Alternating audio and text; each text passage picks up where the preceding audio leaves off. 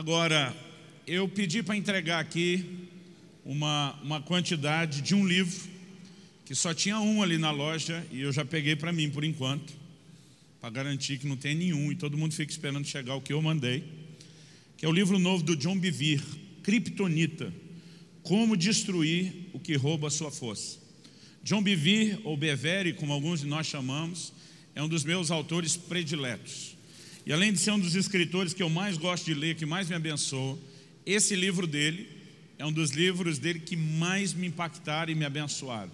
Eu colocaria sem hesitar esse livro na lista do, dos top dez da minha vida. E para você ter ideia do tamanho da lista, quando eu tinha dezoito anos de idade, eu já tinha lido uns quatrocentos livros. Porque meu pai criou um ritmo de leitura na gente desde a fase de pré-adolescência. Um dia nós chegamos em casa, papai tinha tirado a televisão, e eu lembro do meu irmão perguntando: papai, cadê a televisão? Meu pai disse: eu vendi. Falei: vai comprar outra? Ele disse: não. E meu irmão perguntou: por que não? Eu lembro que papai, num tom ameaçador, disse que filho meu não cresce só assistindo televisão e jogando videogame. Se é que dava para chamar de videogame aquela miséria daquele gráfico daquela época. Mas eu lembro que papai falou assim: vocês vão aprender a ler. E a partir daquele dia ele nos obrigou a pegar um livro por semana na biblioteca da escola, né? Um livro por semana, irmão, na biblioteca da escola já era cinquenta e dois livros por ano. Então não precisava muito tempo. Mas depois a gente foi criando o ritmo, foi criando o hábito. E uma das coisas que eu mais agradeço a Deus, falar para você que na época eu gostei e não gostei não, até porque eu virei um televizinho, né? Eu tinha que assistir a televisão na casa do vizinho quando tinha alguma coisa interessante. Mas é, uma das coisas que eu mais sou grato a Deus foi esse aprendizado, né? E aos quinze anos de idade, quando eu fui cheio do Espírito Santo, eu queria servir a Deus, eu queria ir para o ministério, eu queria me preparar. Nenhuma escola bíblica aceitava um aluno com menos de dezoito anos. Como é que você diz para um moleque de quinze, pilhado a mil por hora: ó, você tem que esperar três anos para começar a estudar mais quatro, para só daqui sete fazer alguma coisa? Eu com quinze anos, irmão, pensar em esperar sete era quase metade da minha vida. E eu estava naquele desespero: eu tenho que fazer algo. Então eu pensei: posso até ter que esperar os dezoito para estudar, mas não vou esperar sentado. E uma das coisas que meu pai mais investiu dinheiro na vida foi literatura cristã, né? Então eu ataquei a biblioteca do meu pai, mas ataquei, devorei durante três anos aqueles livros. Quando eu fui para o Instituto Bíblico, eu fiz apenas alguns meses de aula. Um dia o diretor me chamou e ele falou para mim: eu nunca fiz isso, eu nunca soube de alguém que tenha feito, eu não sei se um dia eu vou fazer de novo. Mas ele olhou para mim e falou: eu não vou perder o seu tempo. Ele diz: é evidente que você estava se preparando muito tempo antes de chegar aqui. E ele me botou para dar aula. Eu ajudei a formar minha classe e não tenho diploma, né? Eu acredito e muito, muito pela minha história na literatura. Então, é, eu tenho uns amigos que eles até brincam e dizem que uma das minhas linguagens de amor é livro. Toda hora eu estou presenteando livro, recomendando livro, falando de livro. E eu queria realmente te encorajar, mesmo se você não fizer isso aqui e agora, adquirir e ler, não só adquirir, mas ler esse livro, Kriptonita, Como Destruir o que Rouba a Sua Força. Ele pega, ali gente, tem um pidão ali, ó, mira ele, ele pega a, a, a ficção do super-homem, desculpa gente falar, mas é ficção o super-homem, tá bom? Assim como Papai Noel, desculpa se eu derrubei algum mito aqui hoje, mas ele pega a ficção do super-homem, que é um, uma ilustração que todo mundo conhece. Da minha geração para trás, conhecia da época da história em quadrinhos. A nova é, da, é a geração cinema, né? A geração seriado. Mas ele pega e ele traça um paralelo. Ele diz: super-homem não é desse mundo, nós também não somos. Ele tem superpoderes, nós também temos. Ele luta contra o mal para estabelecer o bem, essa é a nossa missão. Ele se fortalece do sol, nós do sol da justiça. Mas o paralelo não para aí. Ele diz: mas tem uma coisa que rouba a força dele e o incapacita a cumprir a sua missão, que é a Kriptonita. E ele diz: e nós também temos uma versão da nossa Kriptonita, que é o pecado. Irmão, pensa numa mensagem sobre santidade, que é algo impactante. Os primeiros sete capítulos do livro pode até te parecer, ele previne isso no início, falou: olha, pode até te parecer um pouco técnico e não tão interessante, mas ele forma a visão corporativa, ele trabalha essa ideia. Por que que ele começa trabalhando a visão corporativa? Ele tenta mostrar que nós somos a geração de cada um cuida da sua vida, e eu não estou nem aí com o que o outro faz, ninguém me deve satisfação. Mas ele diz, se alguém decide pecar dentro da igreja, o problema não é só dele, porque o pecado de Acã afeta todo mundo. E nós precisamos resgatar uma forma de pensar que proteja não só a nossa vida, mas que proteja a igreja. Porque muitas vezes nós, pastores, estamos no púlpito dizendo, eu fiz minha parte, eu preguei contra o pecado, se ele quer pecar, é problema dele. O pior que não, é problema de todos nós. Quando você tem um Jonas no barco, irmão, você pode comprometer a segurança de todo mundo. Então, ele trabalha uma ideia extraordinária, e a visão que ele traz de santidade, para mim, não é só é, é, muito bem fundamentada doutrinariamente, mas é uma mensagem de alinhamento profético. Eu creio que realmente vale a pena você investir nisso. É, eu consegui uma quantidade grande do, do, do, do livro. Para você ter ideia, eu fiquei tão impactado com esse livro que nas nossas conferências de liderança que eu vou fazer esse ano, nós temos o Casa de Zadok, que é uma mensagem de santidade, e nas cinco regiões eu vou doar na inscrição dez mil livros desses, né? Para você ter ideia do quanto isso nos impactou. É, eu pedi para entregar uns cem livros aqui hoje. É, eu sei que não dá para todo mundo, mas pode ajudar aí alguns de vocês. Espero que chegue ainda hoje. Durante a conferência vocês vão poder adquirir. E a gente conseguiu diminuir um pouco o preço, que ele é bem acima do padrão do custo dos livros nacionais. Então eu acho que a gente conseguiu alguma coisa, baixar entre vinte por cento a vinte e cinco por cento de desconto. Então o que é trezentos reais num livro vai mudar a sua vida? É praticamente nada, né? Não, eu estou brincando. O preço dele de tabela é quarenta e cinco reais e noventa centavos. Eu acho que ele vai chegar a trinta e cinco reais para parcelar em cinco sem juros, se a coisa estiver difícil, ok? Agora, vira para o irmão ao seu lado, fala para ele, eu profetizo, você vai me dar um livro desse de presente. Fala para ele, deixa Deus te usar, vaso. Gente, antes de compartilhar a palavra, porque a gente, a gente não sabe como é que vai terminar depois. Eu acho engraçado. A Bíblia diz que quando os inimigos de Saul começaram a falar dele, ele se fez de surdo. Eu estou vendo alguns usar exatamente a mesma tática aqui agora. Não é comigo esse negócio da livro. É, no mês de janeiro agora, Deus colocou algo no meu coração no passado, e no mês de janeiro eu fui executar o projeto que Ele colocou no meu coração, que foi, a nova geração, ela é muito comunicação, ela é muito visual, e eu, eu já tinha esse sonho desde a velha geração, da época do Coca eu já tinha esse sonho, que era falar de Bíblia lá onde tudo aconteceu, e Deus colocou no meu coração, e a gente encarou esse projeto. Eu passei três semanas em janeiro, em Israel e na Jordânia, nós gravamos setenta e quatro programas que vão ser exibidos semanalmente. Ainda vai ter outras gravações, nós vamos gravar no Egito, nós vamos gravar em Roma, nós vamos gravar na Grécia, ainda quero gravar um na ilha de Malta, onde tem referência de algo que aconteceu, nós queremos ir lá no local, mostrar. Os primeiros cinco minutos, a gente trabalha uma ambientação geográfica, histórica, né? Então, por exemplo, estamos aqui no alto, no alto do Carmelo, tanto de altitude, né? Aqui atrás da gente está o mar Mediterrâneo. Aí a gente começa a trazer aquele tipo de ambientação. Digo, olha, de carro, saindo lá de Haifa, que é no, no, no Mediterrâneo, até aqui, o, o, o cume do Carmelo, nós levamos quarenta minutos para chegar aqui, né? Como que numa cordilheira, numa cadeia de montanhas tão grande, a gente consegue saber onde que foi que Elias fez o desafio aos profetas de Baal?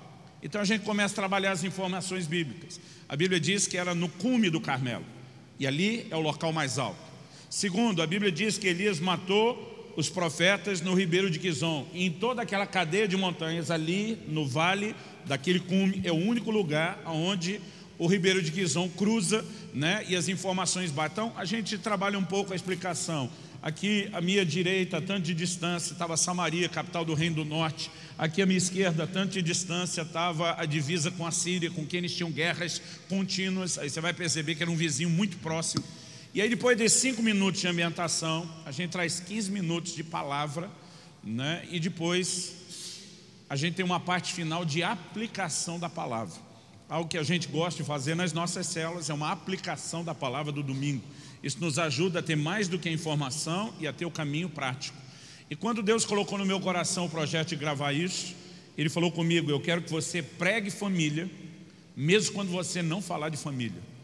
E eu fiquei tentando entender o enigma, como é que eu prego família mesmo quando eu não falo de família.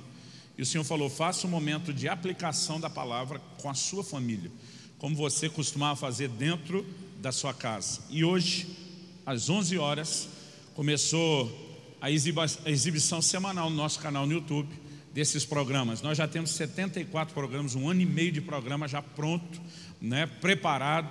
E eu queria passar um videozinho, um trailerzinho rápido, para você se empolgar com algumas dessas imagens e talvez se animar depois, né, lá no nosso canal, youtube ponto com barra Luciano Subirá.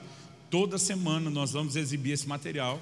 E você que ainda não teve o privilégio de conhecer as terras bíblicas, e eu particularmente não vejo nada de muito místico, mas, irmão, só essa coisa de ter a percepção, a ambientação do cenário bíblico é fantástico. Então, se puder, passe esse vídeo e aí depois eu vou compartilhar a palavra.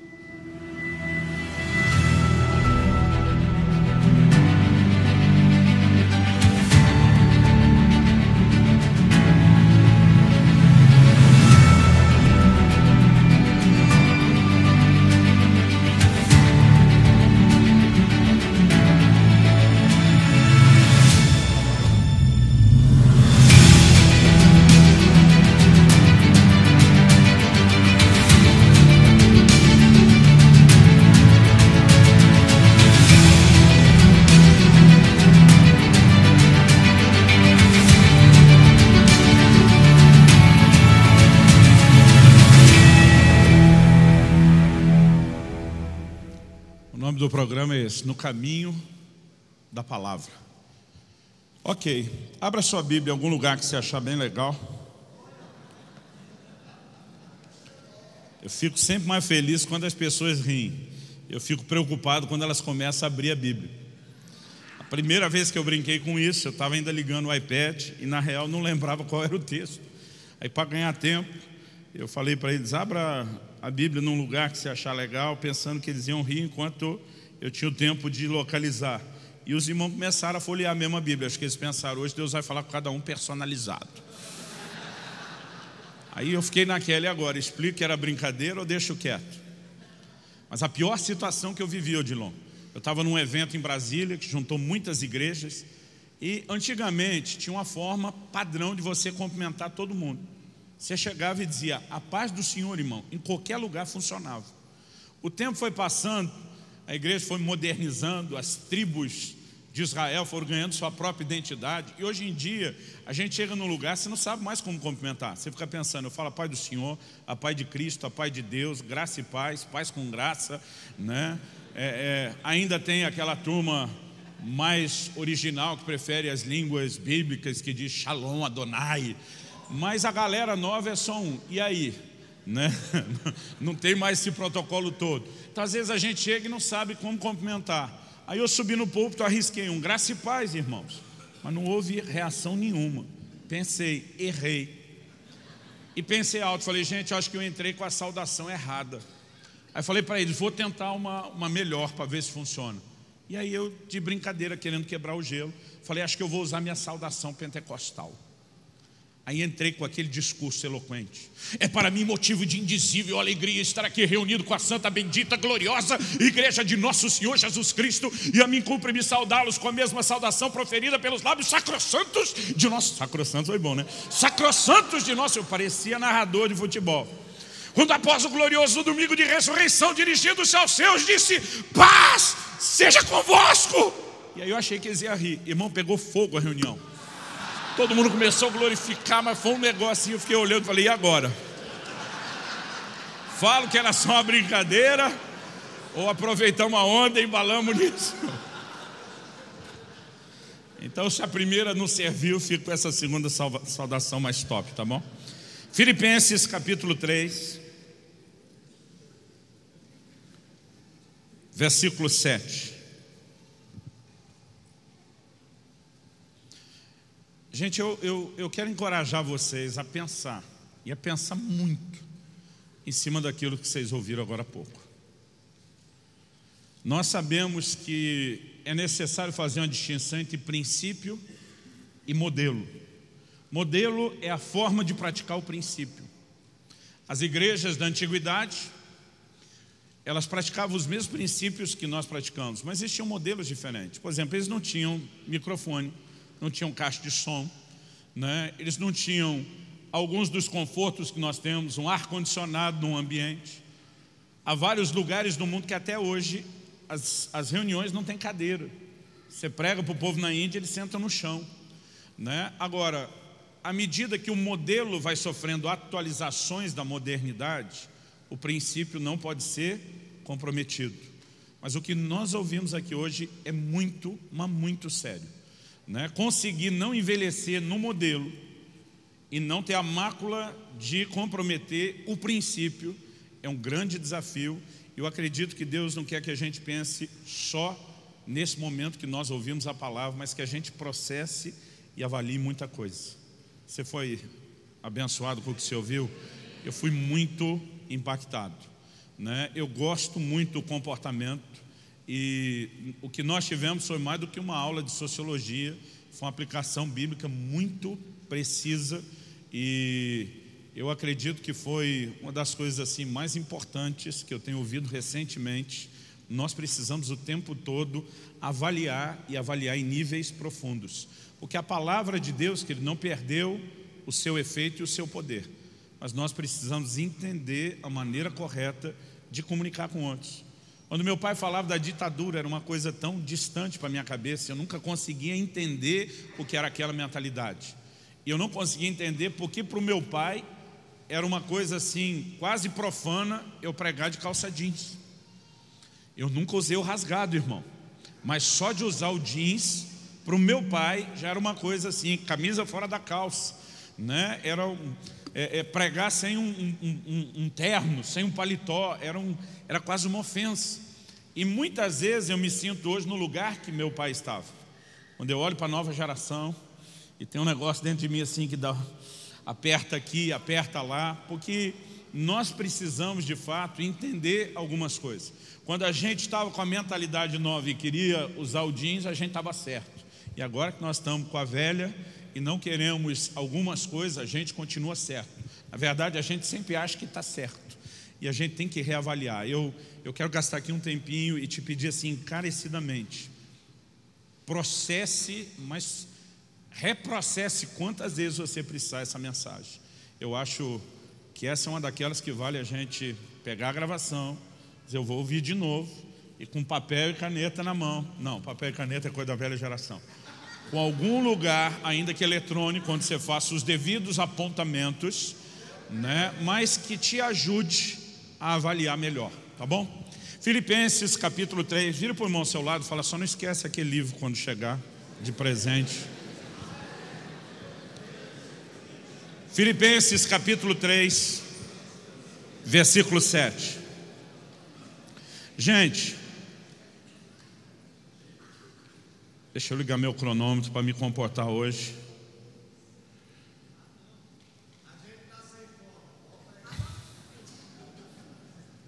Eu queria dizer o mesmo, mas vocês não sabem o almoço que eu negociei hoje, mas eu não tenho pressa. Eu só não quero abusar.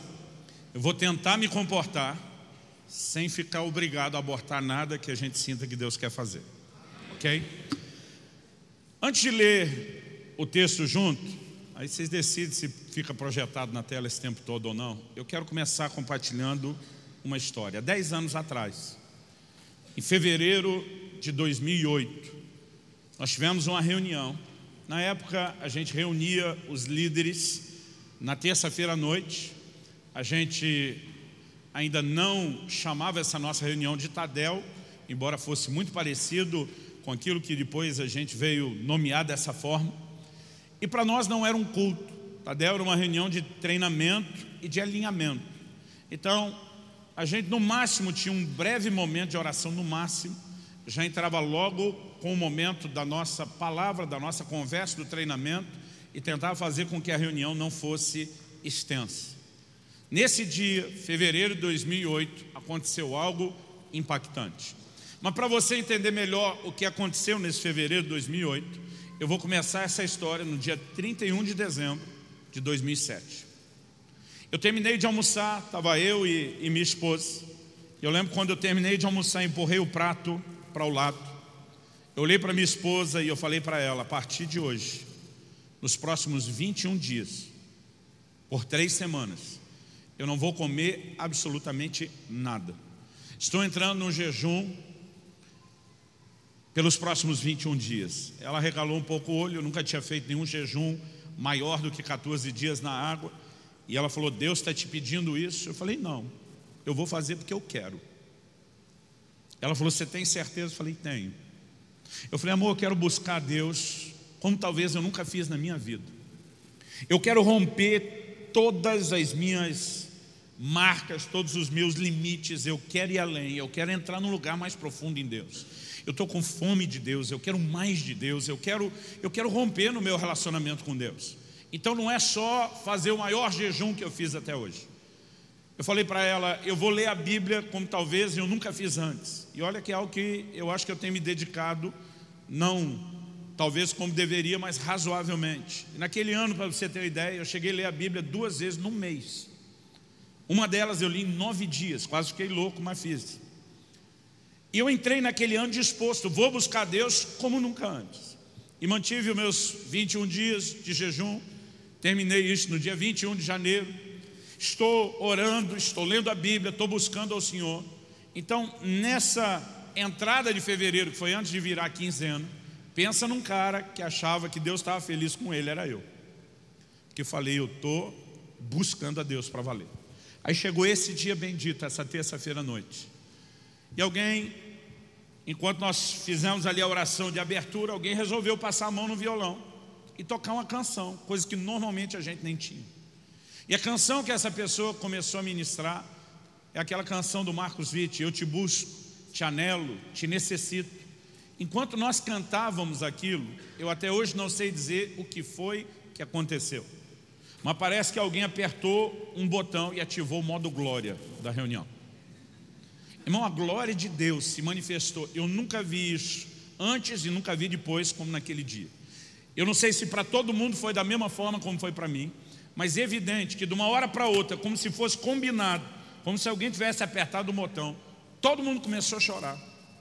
A maioria, quem não ajoelhava ou sentava para o chão, se prostrava, e aquele negócio começou uma choradeira, e foi um negócio generalizado. E eu me lembro, naquele auditório, nós não estávamos nem no, no nosso auditório principal, aquela choradeira estava instalada, e me bateu um sentimento de arrependimento profundo, mas profundo. Era um negócio que vinha... Né?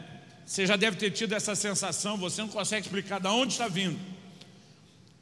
E aquele sentimento de arrependimento veio sinalizando algo muito claro: que nós deveríamos nos arrepender de não estar buscando a Deus como deveria. E quando eu percebi que a direção do arrependimento onde Deus nos levava era essa, eu não reagi da forma como deveria. Eu queria estar aqui te dizendo: eu realmente me quebrantei. Mas a hora que eu percebi que o negócio era arrepender por não estar buscando a Deus como deveria, a minha reação, na verdade, foi de indignação. Eu falei: peraí, Deus, eu acabei de sair do maior jejum da minha vida. Eu estou lendo a Bíblia como talvez eu nunca fiz na vida. Eu estou orando como nunca fiz. Se isso não está bom, quando é que vai estar bom para você? É lógico que eu não verbalizei isso por medo de Deus, por temor do Senhor, mas o sentimento estava ali dentro escancarado. Se isso não está bom, quando é que vai estar bom para você? Eu ouvi uma voz doce da parte de Deus, o Espírito Santo falando comigo. E a frase que ele falou é o tema da minha mensagem.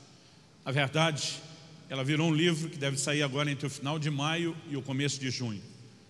A frase que eu ouvi foi: até que nada mais importe.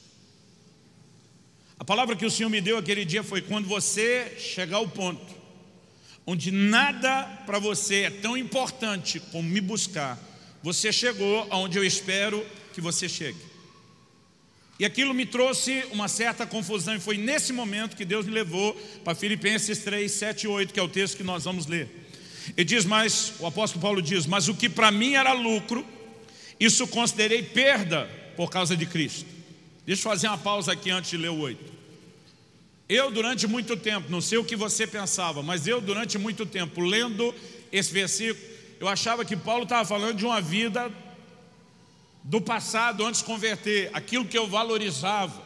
E na minha cabeça eu pensava, o camarada está enfiado no pecado, que se vangloriava disso. Mas não é disso que Paulo está falando. Até porque mesmo antes da conversão a Cristo, ele procurava viver a palavra de Deus com toda a luz e entendimento que ele tinha. Aliás, ele diz, de acordo com a justiça que há na lei, eu fui irrepreensível. Ele era um fariseu, a seita mais severa dentro do judaísmo. Paulo não era o camarada, na perspectiva aí que muitos teriam hoje, no, no, no mundão vida torta. Quando ele está falando que para mim era lucro, ele não está falando de coisas necessariamente ruins, que agora que você converteu, você descobre que elas realmente não cabem, tinha importância, mas hoje não poderia ter. Ele está falando de coisas legítimas, que mereciam, na classificação de quem entendia e conhecia a palavra de Deus, ser classificado como lucro, como ganho, como coisa importante. Ele diz, o que para mim era lucro, isso eu considerei perda por causa de Cristo. E é no versículo oito que ele explica, sim, deveras considero tudo. Então este tudo não pode, mesmo se fosse o caso dele estar falando de coisa ruim, o que não é. Quando ele diz eu considero tudo, não tem como eu e você pensar que Paulo esteja falando só de coisa ruim.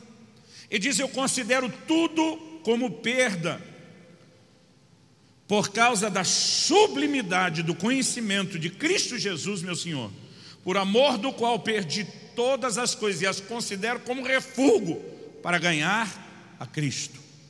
Em outras palavras, Paulo está dizendo, eu descobri algo tão extraordinário, tão fascinante, a sublimidade do conhecimento de Cristo Jesus meu Senhor, é algo tão extraordinário que qualquer outra coisa, por mais importante que fosse, diante dele, perdeu completamente a importância. O que Paulo está falando aqui é de uma busca a Cristo que é movido por uma atração. E o que Deus estava chamando a minha atenção aquele dia é que muitas vezes eu e você confundimos a busca com performance, com dedicação, com empenho, mas muitas vezes não entendemos o que é paixão ou atração pela presença dele. E naquele momento Deus me fez lembrar de uma história, de um casal que tinha brigado e pediu a mediação pastoral. Aquela história mexeu muito comigo, porque o camarada estava revoltado, falando da esposa nos seguintes termos: pastor, essa mulher é uma louca. Eu falei, olha, Jó chamou a mulher dele de louca, mas ele tinha razão, vamos ver se você tem razão. Pastor, nós temos aí cerca de vinte anos de casado, não sei se era quase vinte ou mais de vinte. Essa mulher sempre quis que eu fosse com ela no supermercado. Pastor, eu odeio supermercado. Eu falei, olha, o sindicato é grande, né? Você não está sozinho nessa. Mas resolvi esses dias atrás agradar minha mulher e decidi com ela no supermercado. E o senhor acredita que essa mulher disse que não quer mais que eu vá com ela no supermercado? Aí ele está falando todo indignado, e a mulher calma, serena, tranquila, com um sinalzinho com a mão, tipo, posso falar? Eu falei, sua vez. Eu falei, pastor, eu nunca quis que ele fosse comigo no supermercado. Quando ela falou isso, você quase endemoniou. Eu estou falando que ela é louca, eu tenho testemunho. Eu falei, para, agora é a vez dela, deixa ela falar. Falei, mas irmã, desculpa, até eu estou com dificuldade de acreditar que você nunca quis que seu marido fosse com você no supermercado. Porque, gente, a, a cabeça de cada um funciona e processa diferente. Por exemplo, o homem, quando vai ao supermercado, não importa o gênio que ele seja no trabalho dele, em qualquer lugar, quando o assunto é tarefa doméstica, parece que nós sofremos um emburrecimento profundo. Não é verdade? O cara acabou de sair do banheiro e viu que não tem papel higiênico, mas ele vai no mercado e o papel higiênico não está na lista. Aí a mulher pergunta, você pegou o papel higiênico? Ele diz, não estava na lista. Eu, eu não sei de onde vem esse emburrecimento, mas isso nos toca. O homem, por exemplo, está com a lista lá de compra, ele vê uma lata de leite condensado, o que, que ele vai fazer? Ele vai passar na prateleira e pegar uma lata de leite condensado. Uma mulher nunca faria isso, ela vai pegar a latinha e olhar atrás da receita. Ah, receita nova. Se tiver três receitas novas, vai ser três latas de leite condensado. Não importa se na lista está um. Aí você me pergunta, tem certo e errado? Não, o homem vai voltar mais vezes, buscar a lata que talvez ela demore um pouco mais, pega mais lata e menos ida. Mas o que eu estou dizendo é que a maneira de cada um é diferente. Por exemplo, a mulher vai com o marido no mercado e ela acredita que é uma boa oportunidade para discutir a relação. O cara não quer fazer isso nem em casa sozinho. E às vezes ela acha que ele vai empurrando o carrinho com ela na frente de outro, se empolgar com a conversa mais profunda. Então a forma de pensar e processar é diferente. Aí eu estou olhando para aquela irmã e falei: olha, eu acho difícil você não querer que seu marido lhe acompanhe, mesmo que você não seja daquelas que queria discutir a relação no mercado. Eu falei: você pode me explicar isso melhor? Ela falou: então tá, pastor, eu vou te explicar melhor. O que eu queria não é que ele fosse ao supermercado. O que eu queria é que ele quisesse ir. E o que ela falou foi tão profundo que levou uns minutos para eu processar. Eu falei: me ajuda a entender isso? Ela falou: eu te ajudo. Pastor, para ele ir do jeito que ele foi, emburrado, olhando o relógio, reclamando, está demorando, eu não quero que ele vá mais. Eu gostaria que ele fosse, se ele conseguisse encontrar algum prazer e me acompanhar. Mas se isso vai ser um castigo e uma punição para ele, eu prefiro que ele não vá mais. Porque não adianta ele querer me agradar com aquela cara de descontentamento e com a cara de quem está sendo punido. Então, se para ele é tão ruim, eu prefiro que ele não vá. Eu não queria que ele fosse. O que eu realmente queria é que ele quisesse ir. E aí ele ia estar de boa vontade e feliz do meu lado. E aquele negócio me fez realmente pensar. Mas nesse dia o Espírito Santo falou comigo e diz: lembra o episódio do supermercado? Eu falei: lembro. Esse aí não é daqueles que a gente esquece. Ele diz: pois é, eu queria que você soubesse que o que eu espero de vocês não é que vocês me busquem, é que vocês queiram me buscar. Isso começou, querido, uma coisa revolucionária na minha vida que você não tem ideia. Eu quero tentar, a partir disso, construir com você aqui Um, um, um raciocínio junto. Em primeiro lugar, qual é a razão da nossa existência? Eu gosto muito de pensar e tentar achar algumas respostas, alguns trilhos, seja na palavra de Deus, na, no, no, no dia a dia da nossa vida, nossa caminhada.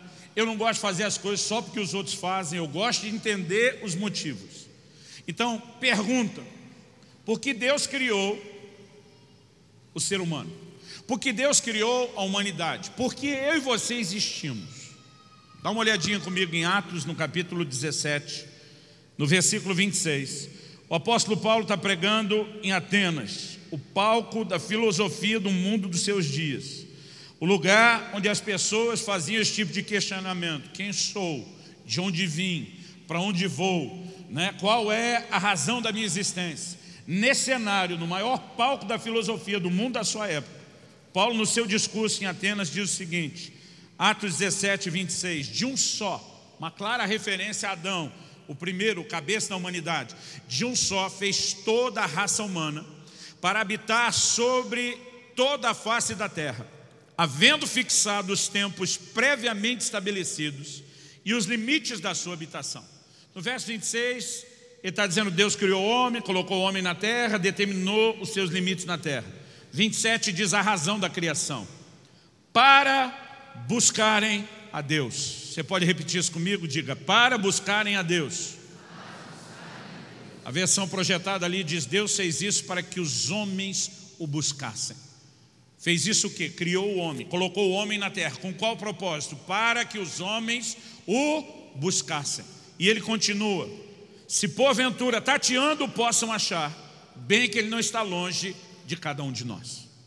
Algo que eu e você precisamos entender é que buscar a Deus é a razão da nossa existência. Não é algo que a gente vai tratar como opcional. É o ponto central, é o X da questão, diria a geração anterior. Agora, o que normalmente a gente deixa passar batido é que o propósito para o qual eu e você existimos, que é buscar a Deus, ele tem uma forma correta de ser praticado. Aliás, algo que eu vejo muito forte na Bíblia é que não adianta apenas fazer a coisa certa. A gente tem que aprender a fazer a coisa certa do jeito certo. E o que é a coisa certa? A coisa certa é buscar a Deus, porque essa é a razão pela qual eu e você fomos criados. E, gente, Deus ainda quer facilitar. O texto diz: para que buscassem a Deus, se porventura tateando pudesse achar. Quando é que alguém começa a tatear? Quando está com a visão limitada ou comprometida, ou no escuro, ou com alguma outra forma de incapacidade de enxergar, a pessoa vai tatear. Eu já tive uma situação dessa, blackout, Tem que achar aquela bendita vela e a caixinha de fósforo para conseguir se localizar em casa. Estou falando da época antes da era da lanterna. A gente fazia isso como? Apalpando, tateando. Ou seja, Deus está dizendo: eu criei vocês para que me busquem. E ainda que a busca de vocês seja limitada, desprovida de visão, eu espero que vocês usem tudo que tiver no poder de vocês para que vocês me encontrem. Agora a Bíblia diz: ele não está longe. Em outras palavras, Deus está dizendo: eu não quero dificultar as coisas, eu quero facilitar, eu quero que vocês me encontrem. Isso me faz lembrar quando meus filhos ainda eram bem pequenos, e eu brincava muito com eles esse negócio de vamos esconder, um esconde, os outros procuram. E toda vez que eu me escondia, eu facilitava a vida deles. Quando eles eram muito pequenininhos, eu apelava. Às vezes eu ajoelhava na frente do sofá, cobria a cabeça com a almofada, deixando o corpo para fora. É lógico que eles iam me achar. E a ideia era facilitar. Quando eles cresceram um pouquinho, eu me escondia um pouquinho mais, mas sempre tinha aquela ponta de vou facilitar. Às vezes ficava atrás da cortina e empurrava o corpo um pouquinho para frente para o desenho ficar claro, embora a barriga naquela época ajudava ainda mais. Ela parecia mais do que o pé fora da, da cortina. E eles, achei, achei, estava empolgado. E lógico, o que eu queria não era dificultar o processo. Irmão, quando nós falamos a respeito de Deus, você pode pensar algo parecido. Ele não está longe, ele quer ser achado. Agora, embora ele queira ser achado, ele só será achado se eu e você entendemos que a coisa certa tem que ser feita do jeito certo. Jeremias vinte e nove, treze. Deus revela o que é fazer a coisa certa do jeito certo. E diz: buscar-me-eis e me achareis quando me buscardes de todo o vosso coração. Deus diz: eu serei achado de vós, porque é isso que ele quer. Mas ele diz: sabe quando é que você vai me achar? Sabe quando é que você vai me encontrar? Não é apenas quando você me buscar, é quando você me buscar de todo o seu coração. Em outras palavras, ele está dizendo: o que eu quero é que você ponha tudo o que é em você nessa busca. Eu quero que você ponha toda a sua paixão, toda a sua devoção, toda a sua entrega. Eu quero que você ponha o melhor de você nisso. Agora, é muito fácil eu e você confundirmos a busca apaixonada com a performance da busca, que são duas coisas completamente diferentes. O Senhor começou a falar ao meu coração: você está se orgulhando de ter saído do seu maior jejum, de estar lendo a Bíblia mais do que você costuma ler. Eu tinha feito um voto, irmão, de ler a Bíblia várias vezes aquele ano, e para pagar aquela cota eu tinha feito uma conta. Jesus disse: você vai construir uma torre, senta e calcula quanto custa. Eu pensei: para ler a Bíblia tantas vezes ao longo do ano, são tantos capítulos, eu tenho que ler dividido pelo ano, tantos capítulos por dia. E às vezes eu tinha um dia corrido, e às vezes estava lá duas, três da manhã, eu quase dormindo em cima da Bíblia. Eu dizia: não posso dormir, que se eu não pagar a cota de hoje, que já está difícil, vai acumular com a de amanhã e daí vai ficar impossível. Eu estava determinado a fazer mais, sim, mas o Senhor me disse: o que você está fazendo não é me buscar mais, o que o Senhor está fazendo é quebrar os seus recordes. Então eu jejuo mais dia do que eu jejuei antes, eu gasto mais horas diante da Bíblia. Mas o Senhor disse: seu coração não está nisso. Você está parecendo aquele camarada acompanhando a mulher no supermercado, que parece você se auto-infligir um castigo, uma punição. Então agora você tem que ler, agora você tem que jejuar, você tem que orar. Irmão, entenda, eu não estou falando contra jejuar mais, nem contra ler a Bíblia mais. Eu estou falando contra a gente praticar performance, por mera performance, por mera quebra de recorde, sem ter um coração atraído pela presença dele. E é possível fazer isso, sim. A Bíblia mostra que é possível ter performance sem paixão.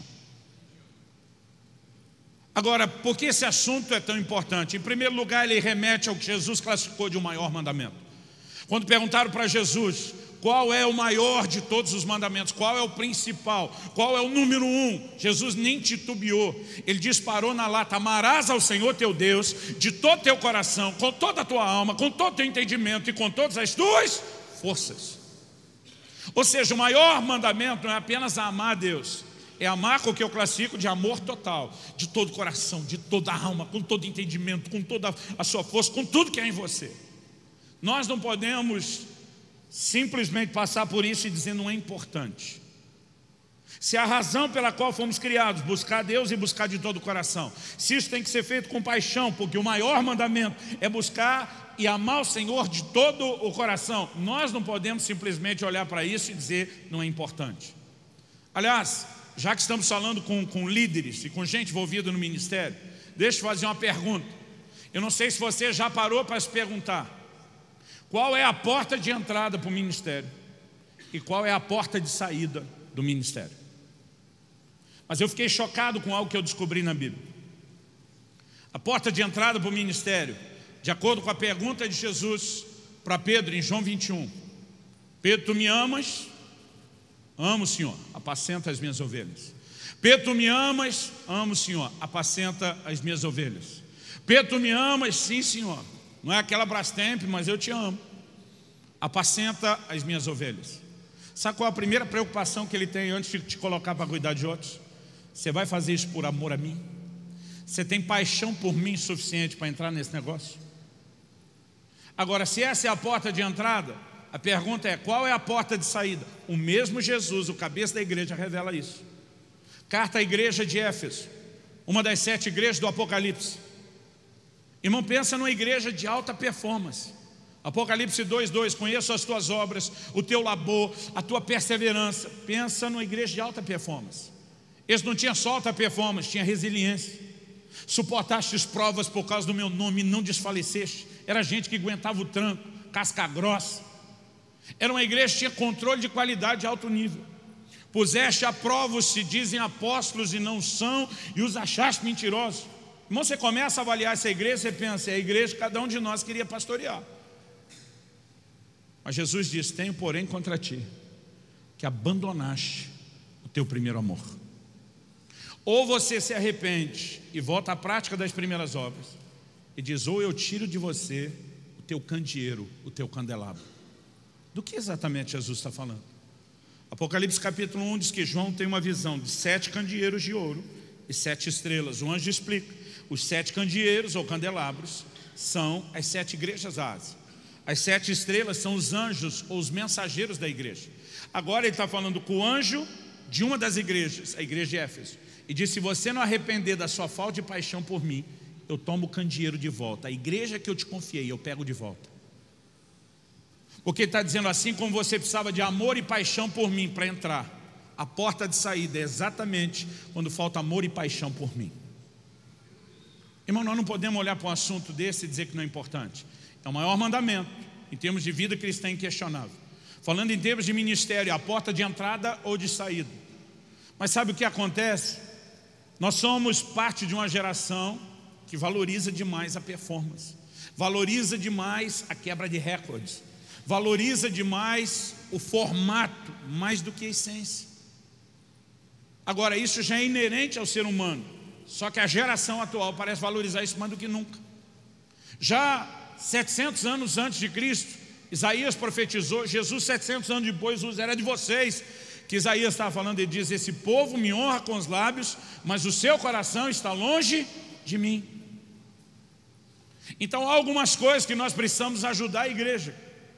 Eu acredito que a capacidade de praticar o mesmo princípio com um novo modelo, música contemporânea, é de alto valor. Mas eu e você podemos estar produzindo uma alta performance de igreja sem levar o povo a cumprir a essência do princípio, que é adorar o Senhor com o coração presente, com o coração nele. E nós precisamos repensar algumas dessas coisas. Naquele dia o Senhor começou a falar ao meu coração: eu não quero apenas que você me busque, eu quero que você queira me buscar. Eu quero que você se deixe entrar nesse lugar de fascinação. Irmão, quando eu reclamei para Deus: quando é que vai estar bom para você? A sensação que eu tinha às vezes é que Deus era exigente demais. Você já teve essa sensação? Não basta amá-lo, tem que amá-lo com tudo que é em mim. Não basta apenas buscá-lo, eu tenho que colocar o reino em primeiro lugar, antes das minhas necessidades básicas. Às vezes Deus me parecia um sujeitinho assim, cheio de necessidades, né? Cheio de é, é, é, carências. Eu dizia: que Deus é esse que precisa tanto que a gente adore e ame tanto? Não é Ele que precisa. Ele não tem falta de nada, Ele é completo e absoluto em si mesmo. Um dos significados do nome El Shaddai não é só o Todo-Poderoso, mas é o Deus que é mais do que suficiente. Quando Deus estabeleceu esse padrão para que nós o colocássemos nesse lugar, é porque isso faria a diferença e a revolução nas nossas vidas. E naquele dia o Senhor começou a falar ao meu coração: enquanto você olhar para o padrão que eu estabeleci como um alto nível de exigência e cobrança, você não vai a lugar nenhum. O Senhor começou a falar ao meu coração: você tem que entender o quanto eu te amo, você precisa entender o quanto eu quero você perto e próximo. Irmão, nós não podemos aceitar a ideia de uma mera vida religiosa. Salmo vinte e cinco, quatorze diz: a intimidade do Senhor é para aqueles que o temem, aos quais Ele dará a conhecer a sua aliança. Nós temos o privilégio de poder entrar num lugar de intimidade, mas nós não vamos chegar lá só melhorando a performance. Nós precisamos é permitir que cresça o nível do nosso interesse. Agora, se você faz uma pergunta crua e direta: alguém aqui está desinteressado de Deus? Nós nunca vamos responder que a gente baixou o nível do interesse, porque normalmente isso nos enreda sem que a gente perceba como a gente está sendo enredado. E uma coisa que Deus falou muito forte comigo naquele dia foi a respeito das distrações. Sabe, querido, eu acredito que uma coisa que nós não podemos abrir mão, mesmo em tempos de modernidade, é de um relacionamento com Deus, onde Ele seja o nosso tudo e onde a gente manifeste uma paixão descomunal por Ele, uma fascinação assim, acima de qualquer capacidade de descrição. Eu gosto muito de uma frase do C S Lewis. Ele diz: o cristianismo, se é falso, não tem nenhuma importância. Se é verdadeiro, tem infinita importância. O que ele não pode ser é de moderada importância. E sabe, muitas vezes eu olho para a vida de muito crente, muitas vezes eu olho para a vida de muito ministro, e eu me pergunto como é que o evangelho, a nossa relação com Deus, alcançou o patamar só de moderada importância.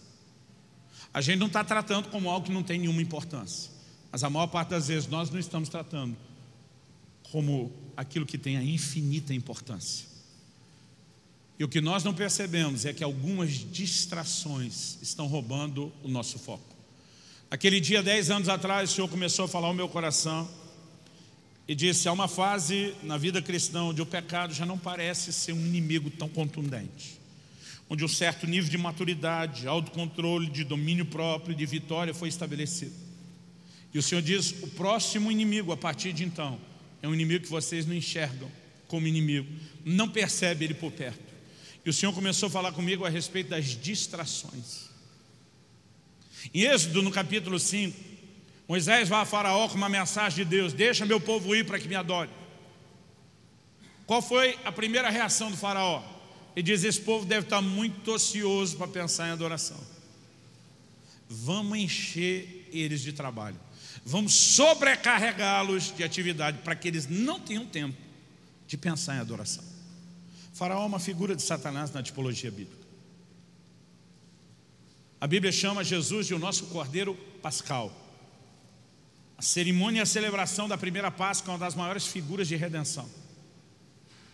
Na noite da morte do Cordeiro e do derramar do seu sangue, Deus os tira da escravidão de Faraó, que era o tirano que os dominava. Assim como eu e você fomos tirados debaixo da tirania de Satanás, Deus os tira debaixo de um tirano para fazer deles o seu povo. Isso também é verdade sobre nós. As mesmas palavras que Deus falou sobre eles em Êxodo dezenove, quando a nação de Israel sai do Egito e chega no Monte Sinai, Pedro falou sobre nós: vós sois a nação santa, a geração eleita, o sacerdócio real, o povo de propriedade exclusiva de Deus. O paralelo está todo lá. Então, quando você olha nessa perspectiva, Faraó é uma figura de Satanás, nosso antigo senhor que nos dominava. Agora, qual é a preocupação dele? Esse povo deve estar muito ocioso para estar falando de adoração. Se a gente encher de atividade, eles não vão lembrar desse negócio de adoração. A minha pergunta a você é: você acha mesmo que a estratégia mudou? Você acha mesmo que o que ele considerava funcional lá no início deixou de ser funcional nos nossos dias? Irmão, a maioria de nós não está buscando a Deus como deveria. Não é porque a gente acordou um dia e disse: quer saber, Deus, não vale a pena te buscar. É porque a gente não percebe e a gente vai se envolvendo com tanta coisa que simplesmente nos distrai, rouba o nosso foco, rouba a nossa atenção, rouba a energia da busca. E a maioria de nós não está fazendo o que deveria fazer e nem percebe como é que a gente entrou nisso. Em Lucas quatorze, Jesus estava comendo na casa de alguém e alguém solta um comentário, já que estavam à mesa comendo. E ele fala sobre bem-aventurado aquele que comer no reino de Deus. Jesus aproveita e diz: vou falar uma coisa para vocês. Uma ceia foi preparada, alguns convidados foram chamados, mas quando chegou a hora da ceia, e ceia na Bíblia, irmão, mais do que uma refeição qualquer, fala não só de uma boa refeição, mas o tempo à mesa, desde a antiguidade, sempre refletia a ideia de comunhão, de relacionamento. E diz, quando a ceia estava pronta e os convidados foram chamados, cada um começou a dar uma desculpa. Está em Lucas quatorze, a partir do versículo dezesseis. O primeiro deles diz: comprei um campo, portanto não posso ir. Irmão, vamos, vamos avaliar a desculpa. Comprei um campo, você acha que isso é uma coisa ruim? Imagina a versão de hoje, alguém dizendo: comprei uma casa própria, comprei uma outra propriedade que vai servir para os meus negócios, comprei uma casa de campo, uma casa de praia, um rancho, aqui fala rancho, né? Nenhum de nós vai olhar e dizer: meu Deus, que coisa terrível, o sangue de Jesus tem poder. A maioria de nós vai olhar para isso e dizer: que bênção, coisa boa, resposta de oração, bênção de Deus, cumprimento da promessa. Adquirir um campo em si é algo ruim? Não, eu diria que a maior parte do tempo deve ser algo bom. O problema não é a aquisição do campo, o problema é quando a aquisição do campo se torna mais importante do que a capacidade de perceber e atender o convite dele para o lugar de intimidade.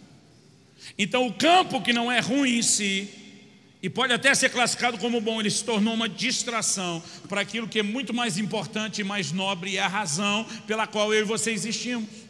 O segundo diz: comprei cinco juntas de bois. O que, que eram cinco juntas de bois? Eram os tratores, os New Holland da época. Um camarada com cinco juntas de bois a mais podia arar a terra e colher muito mais do que faria sem elas. Isso significava o quê? Cinco juntas de boi, a capacidade de produção, de produtividade estaria aumentando e, consequentemente, o retorno financeiro e os ganhos. Irmão, quem hoje, dizendo eu tive uma capacidade de produtividade aumentada, ia ficar reclamando, dizer coisa horrível? Ora por mim, a maioria de nós ia dizer glória a Deus, aleluia, bênção de Deus, resposta de oração, cumprimento de promessa. A desculpa dada, o assunto em si é ruim? Não. Ruim é quando algo puro, legítimo, correto e certo nos distrai de uma outra coisa que é tão certa quanto, porém mais importante. A terceira desculpa: casei-me, portanto não posso ir. Irmão, se tem uma desculpa que não dá para classificar como algo ruim, é o casamento. Ideia de Deus, criação de Deus, projeto de Deus. Mas a Bíblia mostra que até essa bênção chamada casamento pode virar uma distração. Paulo escreve em primeira Coríntios sete, e está certo que é um contexto, ele diz, por causa da angustiosa situação presente, igreja sendo perseguida, tinha muita coisa por trás, mas ele diz: eu penso que para alguns de vocês seria melhor não casar. E aí ele não está falando só da angustiosa situação presente, ele diz: o casado cuida das coisas do mundo e se preocupa em como é que vai agradar o cônjuge, o solteiro cuida das, das coisas do Senhor e como é que vai agradar a Deus. Agora, essa era a mentalidade da época. Eu olho para a cultura de hoje e eu vejo um solteiro que não está preocupado nem com a família, nem com Deus. Paulo está dizendo: o que eu quero é que vocês possam buscar o Senhor desimpedidamente, que vocês possam se consagrar ao Senhor desimpedidamente. É isso que ele diz lá em primeira Coríntios sete, trinta e dois. Agora, muitas vezes eu e você começamos a lidar com distrações e, sem que a gente perceba, o próprio ministério, ele pode se tornar uma baita de uma distração. Em Lucas, no capítulo dez, nós temos a conhecida história, nos versículos trinta e oito a quarenta e dois, aquele episódio de Marta e Maria. Irmão, eu não quero julgar Marta. Você já pensou o que seria a honra de receber Jesus na sua casa? Agora, tenta pensar com a mentalidade cultural da época, era muito forte. Hoje isso não é tão forte para nós como foi no passado, da responsabilidade de ser um bom hospital, É, é, hospedeiro, de você praticar uma boa hospitalidade. Se você fosse hoje receber uma visita pessoalmente, fisicamente, Jesus na sua casa, você ofereceria qualquer coisa para ele? Eu lembro quando eu era recém-casado, e um dia querendo parecer que eu estava fazendo uma coisa muito boa, eu trolei minha mulher. Ela fazia faculdade de manhã, trabalhava a tarde toda e à noite segurava as coisas comigo no ministério. Então eu fiz um acordo com ela: eu quero que você mantenha isso tudo, seu estudo, seu trabalho, seu ministério. Eu vou ter que te ajudar em tudo que puder, em tudo que tiver ao meu alcance. Eu também vou me desdobrar para te ajudar com as coisas da casa. E aí teve um dia, ela me liga, tinha acabado de sair da faculdade, ela falou: vai tirando tal coisa para mim do congelador, porque o tempo que ela chegava para fazer o almoço era muito curto. Eu falei: amor, não se preocupe com o almoço, que eu cheguei em casa mais cedo hoje, já estou adiantando isso para você. Ela falou: sério? Sério. Ela: e qual o cardápio hoje? Eu falei: massa com peixe. Irmão, não sei o que é que ela pensou. Eu, na verdade, estava fazendo um miojo e tinha aberto uma lata de sal de sardinha, mas eu só falei: massa com peixe. Ela: uau. Daqui a pouco eu pensei e falei: vai dar ruim. A expectativa dela deve estar lá na estratosfera. E quando ela descobrir que foi trollada, aí, para amenizar o impacto, eu peguei, derreti uma umas fatias de, de, de queijo mussarela em cima para cobrir, a, esconder a sardinha. Peguei um ketchup, fiz um coração bem bonitinho. Aí deu uma, uma amenizada no impacto. Mas, gente, a cara de decepção da minha mulher, ela, por causa da declaração do coração, ela ficava tentando esconder, mas era visível.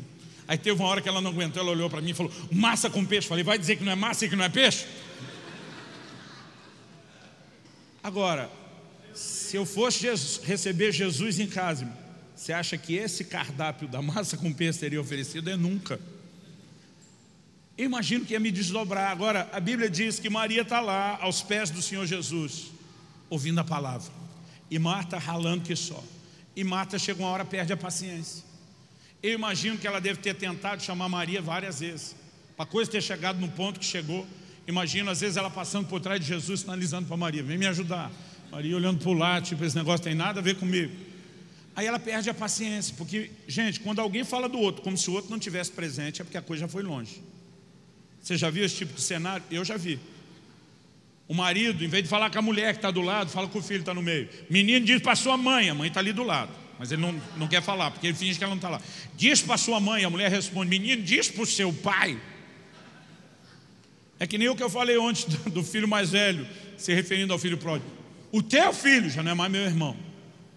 Aí Marta não aguenta, ela diz: Senhor, diz a minha irmã que me ajude. Tipo, quem sabe você ela ouve, já que eu ela não me ouve. Aí Jesus olha para Marta e diz: Marta, Marta. Por sete vezes na Bíblia você vai ver Deus chamando alguém pelo, pelo nome duas vezes seguidas, sete vezes. Todas elas, cada vez que encontrar Deus chamando alguém duas vezes, Abraão, Abraão, pode avaliar que tem uma crise por trás disso. Eu acho que se Marta tivesse a revelação, a espinha dela já tinha gelado só de ouvir: Marta, Marta. Jesus disse: você está preocupada, ansiosa com muitas coisas. Tem uma outra versão que diz: distraída com muitas coisas. Jesus diz: mas poucas são necessárias, ou mesmo uma só. Agora pense, irmão, o Criador andando no nosso meio e dizendo: poucas coisas na vida realmente importam. Na verdade, é uma só. Jesus está dizendo: de tudo que a gente faz na vida, tem uma coisa que realmente importa. Qual é? Ele vira para Marta e diz: Maria escolheu a boa parte. Aí diz assim: e essa não lhe será tirada. Sabe o que Jesus está dizendo? É ruim que você vai levantá-la daqui, é ruim, vou deixar isso acontecer não.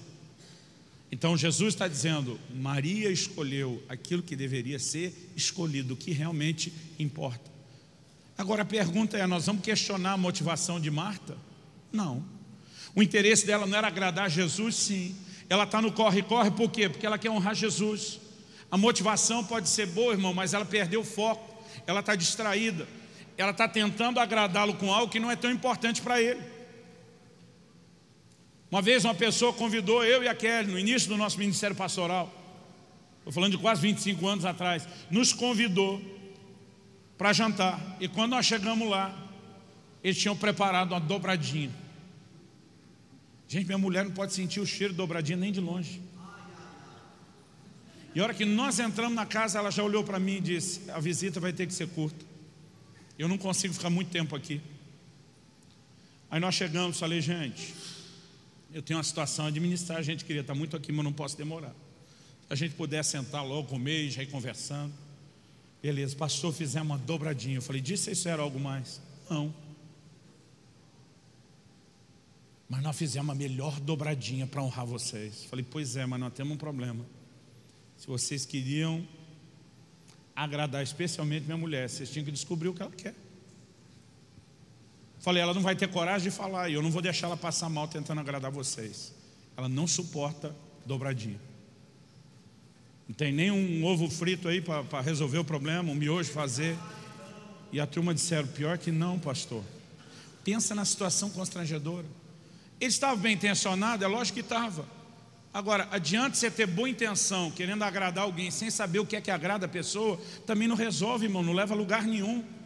E às vezes eu e você estamos decididos a dar a Jesus uma dobradinha que não faz questão nenhuma de comer, porque a gente não parou para pensar o que realmente ele quer, o que, que ele gosta, o que lhe interessa, o que, que ele está esperando. E sabe, irmão, não estou falando contra a produtividade. Em momento nenhum Jesus criticou a igreja de Éfeso por estar produzindo muito. O problema é quando a performance toma o lugar da paixão. O que ele está dizendo é, pega a paixão de volta e continua com a performance. Eu não estou falando contra a performance. O problema é quando a gente acha que a performance pode substituir a paixão. Isso, na verdade, não cabe para ele.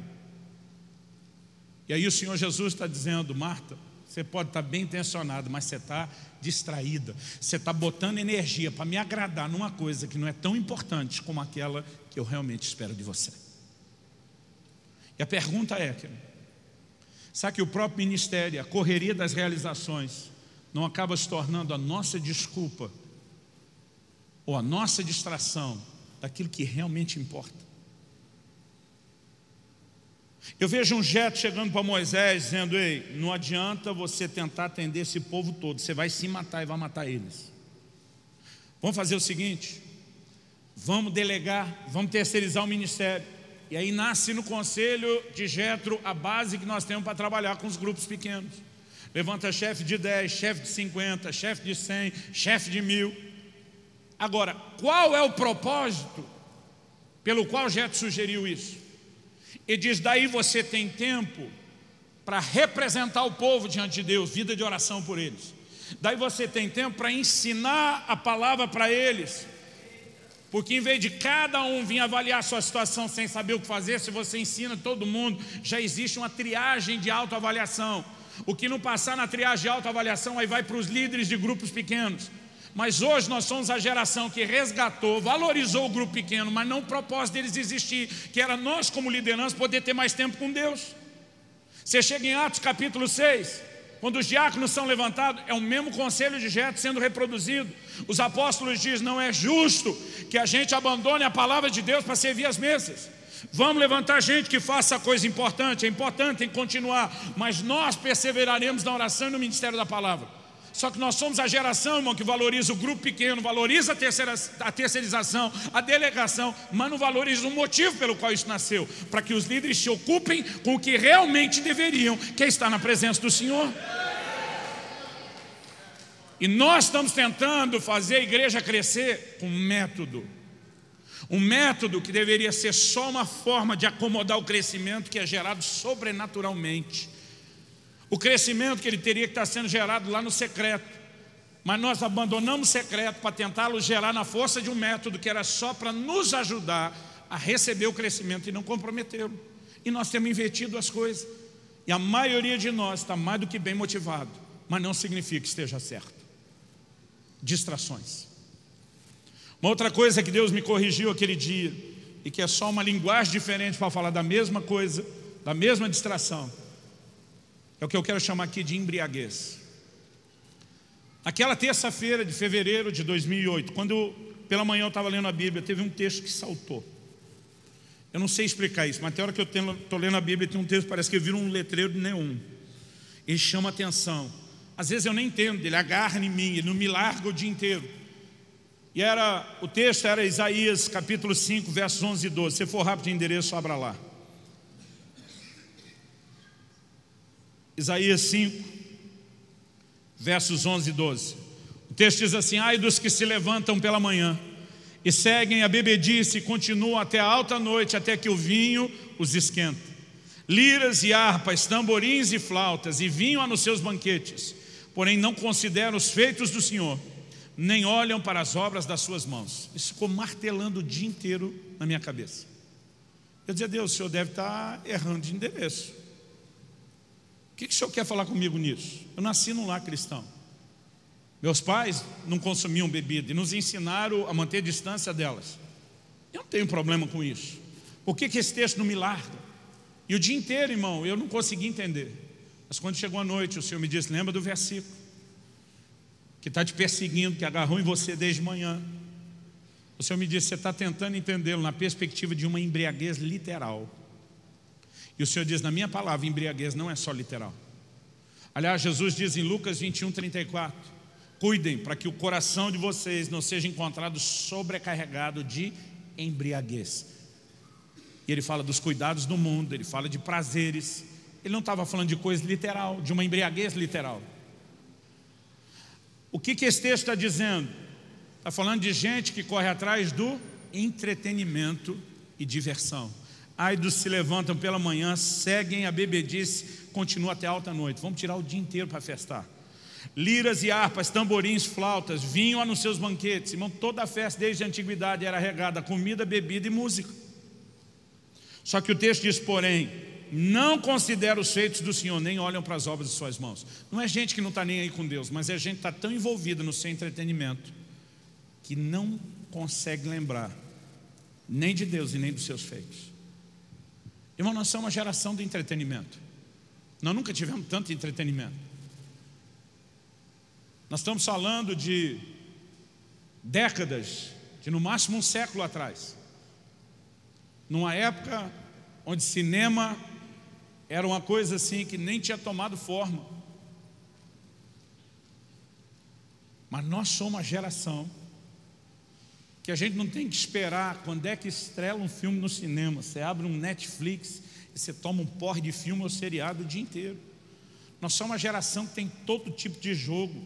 Nós somos, somos talvez a geração que valoriza o entretenimento como nunca antes. E a dificuldade que nós temos é entender a classificação que a geração anterior, nos assistindo assustada, dava. Leonard Ravenhill disse: o entretenimento é o substituto diabólico da verdadeira alegria. Muitas vezes a gente não percebe como tem coisas que estão nos envolvendo a ponto de nos afastar daquilo que é essência. E eu não estou dizendo que você não pode se entreter, querido. Eu estou dizendo que não adianta se entreter o tempo todo a ponto de esquecer de Deus. E muitas vezes o que nos embriaga são coisas boas.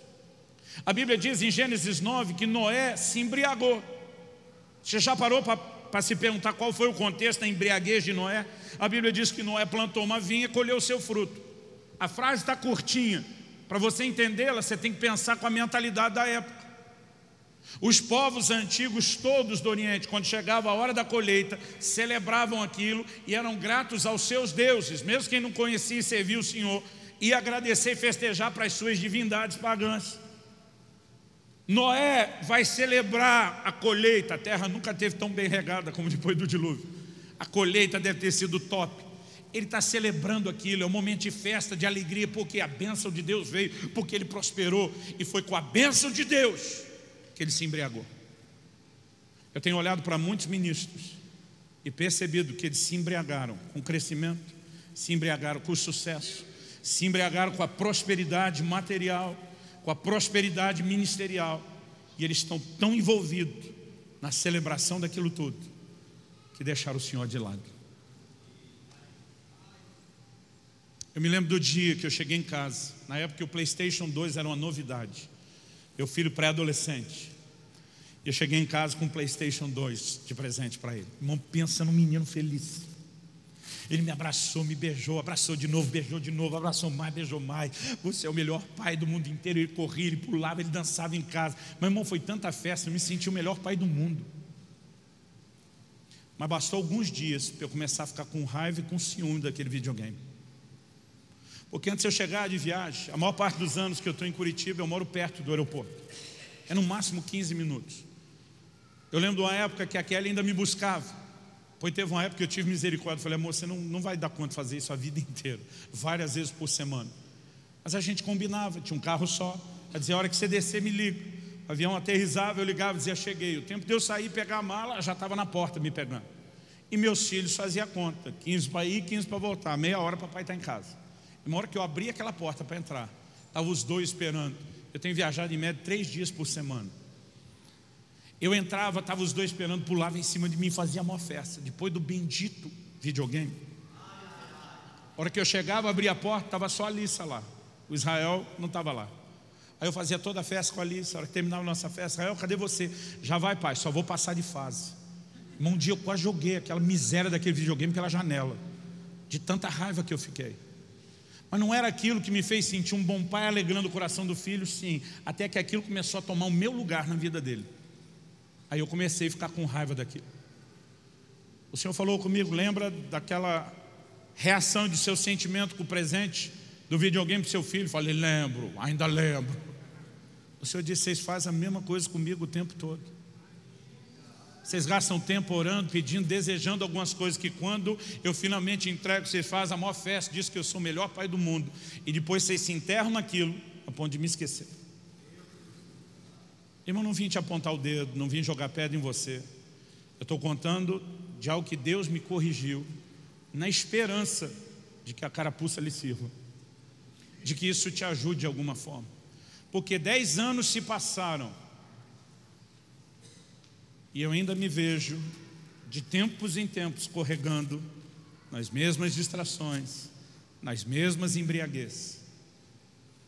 Nós precisamos entender o ministério, querido, ele tem uma porta de entrada e ele tem uma porta de saída. É paixão pelo Senhor. Nós não podemos. Eu queria que você ficasse em pé para parecer que está acabando, só para parecer.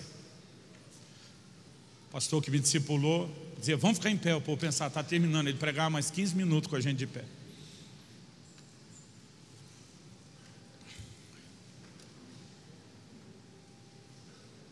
Eu quero que você entenda, numa conferência como essa, falando de amor e cuidado, você deve entender o quanto cada um de nós está aqui valoriza célula e discipulado. Eu não estou falando contra isso de forma alguma. Isso tem sido revolucionário na nossa igreja para ajudar no amor e no cuidado. Mas deixa eu te dizer, querido, nada substitui a essência de tudo que deveria reger a nossa vida. Eu e você precisamos aprender a fazer o que Moisés fazia depois de ter delegado e terceirizado, e para a tenda do encontro. Eu e você precisamos desse lugar, não só quando a coisa aperta, não só quando faltou dinheiro para pagar as contas da igreja ou do ministério, mas eu e você precisamos estar lá, não pela obrigação de estar lá, não porque a gente pensa, eu sou pastor, fazer o quê? Mas porque Jesus começa a tomar um lugar na nossa vida de uma fascinação tão grande, tão grande, que o resto vai perdendo a importância. Eu me lembro de um dia que minha esposa foi visitar os pais aqui no interior de São Paulo, Santa Bárbara. A gente morava no interior do Paraná, mas eu estava pregando em Curitiba, então em teoria eu estava uns duzentos quilômetros mais perto. Eu não me lembro se era uma sexta à noite, mas eu lembro que no outro dia, imagino que seja porque eu só ia pregar no sábado à noite em Curitiba. Eu dei uma olhada no relógio, pensei, se eu entrar no carro agora, cinco horas dirigindo, eu amanheço lá em São Paulo, tomo um café da manhã, dou um beijo, um abraço da minha esposa e volto a tempo de pregar à noite. Irmão, que maluquice é essa? Daqui dois dias a gente já ia se ver. Eu lembro que a hora que eu entrei no carro para a viagem, o telefone toca, minha esposa disse, eu não sei se você planejou alguma surpresa e está pensando em vir me ver, mas o Espírito Santo mandou te ligar e dizer para você abortar essa viagem. Você está cansado e o diabo vai tentar tirar proveito dessa viagem. Paciência. Eu falei, estava entrando no carro agora para ir te ver. E acabei não indo por causa da palavra que ela me deu da parte de Deus. Mas, irmão, quem que entra, viaja cinco horas sem dormir, a dar um beijo, um abraço, tomar um café da manhã e voltar. Quem está apaixonado, quem está fascinado, não é aquele negócio de ter que entrar no carro, aguentar essa miséria dessas cinco horas, porque senão não sou bom marido, fazer o quê? Não, é completamente diferente, querido. Você fazer por paixão de você fazer por obrigação. Só que muitas vezes eu e você não estamos conseguindo entrar nesse lugar de fascinação, de dizer por causa da sublimidade do conhecimento dele. A gente não pode ler a Bíblia, irmão, só para encontrar mensagem para pregar no domingo. A gente tinha que estar entrando na palavra para entendê-lo melhor. A gente não pode orar só para que Deus tenha que mover no culto, na reunião. A gente precisa entrar nesse lugar para manter e nutrir o nosso relacionamento com Ele.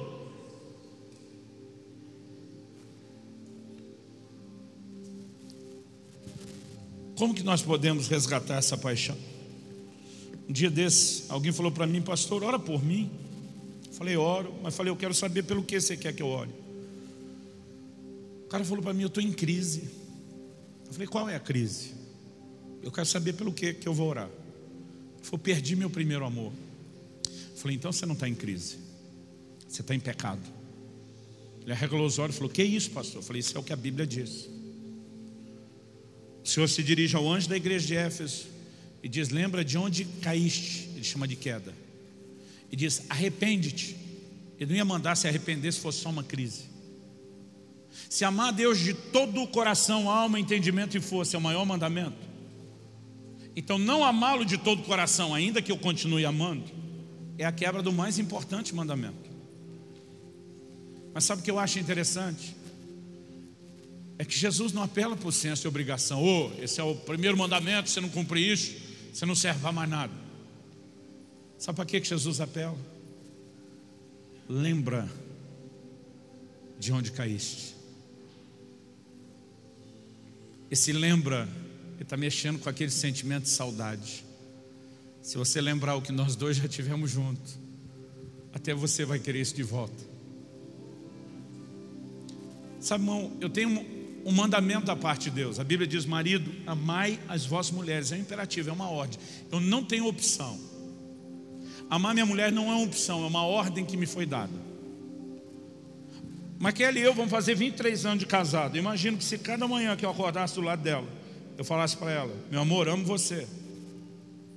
E antes que desse tempo dela abrir um sorriso e emendar: fazer o que, né? Deus mandou. Então estamos aqui para cumprir a obrigação, né? Eu não sei se a gente estaria quase vinte e três anos casado ou se a coisa estaria boa. Porque ninguém quer o outro dizendo: eu estou amando você porque eu sou obrigado a amar e não tenho opção. A gente quer que isso seja feito de boa vontade. E apesar de amar o Senhor de todo coração, alma, entendimento e força ser um mandamento, Deus não espera que a gente cumpra isso só por senso de obrigação. Tem uma experiência que eu tive, uma memória que eu tenho na minha cabeça, que para mim é a melhor ilustração. Eu gastei na minha adolescência muito tempo trancado no meu quarto orando, todos os dias, horas todos os dias. Eu já tinha me mudado, estava no Paraná, já tinha casado, já meu filho Israel tinha nascido. Então isso já deve fazer perto de vinte anos. E eu fui visitar meus pais em Campinas, cidade onde eu me criei. Kelly e eu entramos na casa, eu fui no quarto que eu dividia com meus irmãos. A casa tinha dois quartos, era o quarto dos pais e dos filhos. Entrei naquele quarto, guardei tudo, nossas coisas de viagem. Criança pequena, a gente andava com aquele monte de tralha, aquele monte de coisa. Deixei tudo lá. Terminamos de almoçar, que ele me pediu algo. Eu acho que era uma fralda para trocar o Israel. Então lá fui eu para o quarto, onde eu tinha deixado nossas tralhas todas de viagem. E eu abri a porta. Tinha um corredor. O quarto dos meus pais era à minha esquerda, nosso quarto à direita. Eu abri a porta. Eu abri ela até a metade. Quando eu abri ela na metade, o ângulo para onde eu olhei era o cantinho do quarto, onde eu gastava horas de joelho, debruçado na cama orando. E a hora que eu abri aquela porta e olhei aquele canto, quando eu vi aquela imagem, disparou um gatilho na minha memória. E um filme começou a passar na minha mente. Eu me via dia após dia ajoelhado naquele canto orando. E eu não consigo largar aquela porta, eu não faço mais nada. O filme continua, tinha um tapete no meio do quarto. Aqueles que a velha geração fazia de crochê com, com fio de barbante. E eu me lembrei quantas vezes prostrado naquele tapete, eu ficava regando aquele tapete com lágrimas. Olhei para o colchão de mola, sou da época do colchão de mola, na cama. E quando eu cansava de ficar ajoelhado ou deitado no chão duro, eu deitava naquela cama e erguia minhas mãos a adorar a Deus. Eu estou olhando aquilo e um filme está passando na minha mente. Eu não estou lembrando só da oração, estou lembrando dos encontros, de tudo que eu experimentei naquele lugar. E a hora que eu percebo, querido, as lágrimas grossas, quentes, estão correndo no meu rosto. Eu não ouvi em momento nenhum uma voz me cobrando: por que é que você não ora como orava antes? Eu não ouvi cobrança aquele dia. Mas sabe o que eu senti? Saudade. E à medida que eu sentia aquela saudade, tudo dentro de mim parecia gritar: eu preciso disso de volta. Eu não posso ser louco de comprometer isso.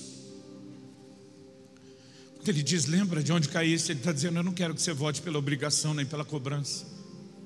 Eu quero que você lembre o que você já teve, porque a gente não pode deixar isso ser comprometido. Espírito Santo, eu tentei da melhor forma possível, mas nós precisamos mais do que explicações. Vivifica a tua palavra dentro de nós. Traz aquela aplicação personalizada que só o Senhor pode trazer. Eu não vim aqui apontar o dedo, nem culpar ou condenar nenhum dos meus irmãos. Eu sei que mesmo depois de dez anos, eu ainda preciso tanto das mesmas correções, instruções e advertências novamente. Eu oro que nessa manhã o Senhor use isso para despertar cada um de nós, cada um de nós, cada um de nós, Senhor. Talvez o nível de distração e embriaguez mude de pessoa para pessoa, mas cada um de nós tem alguma coisa que precisa da atenção. Senhor, nós não queremos ser o povo da performance, da busca, da busca compulsória, da busca mandatória. Nós queremos chegar a esse lugar onde as outras coisas deixam de ser importantes, onde nada concorre com o seu lugar, com a sua presença, Senhor.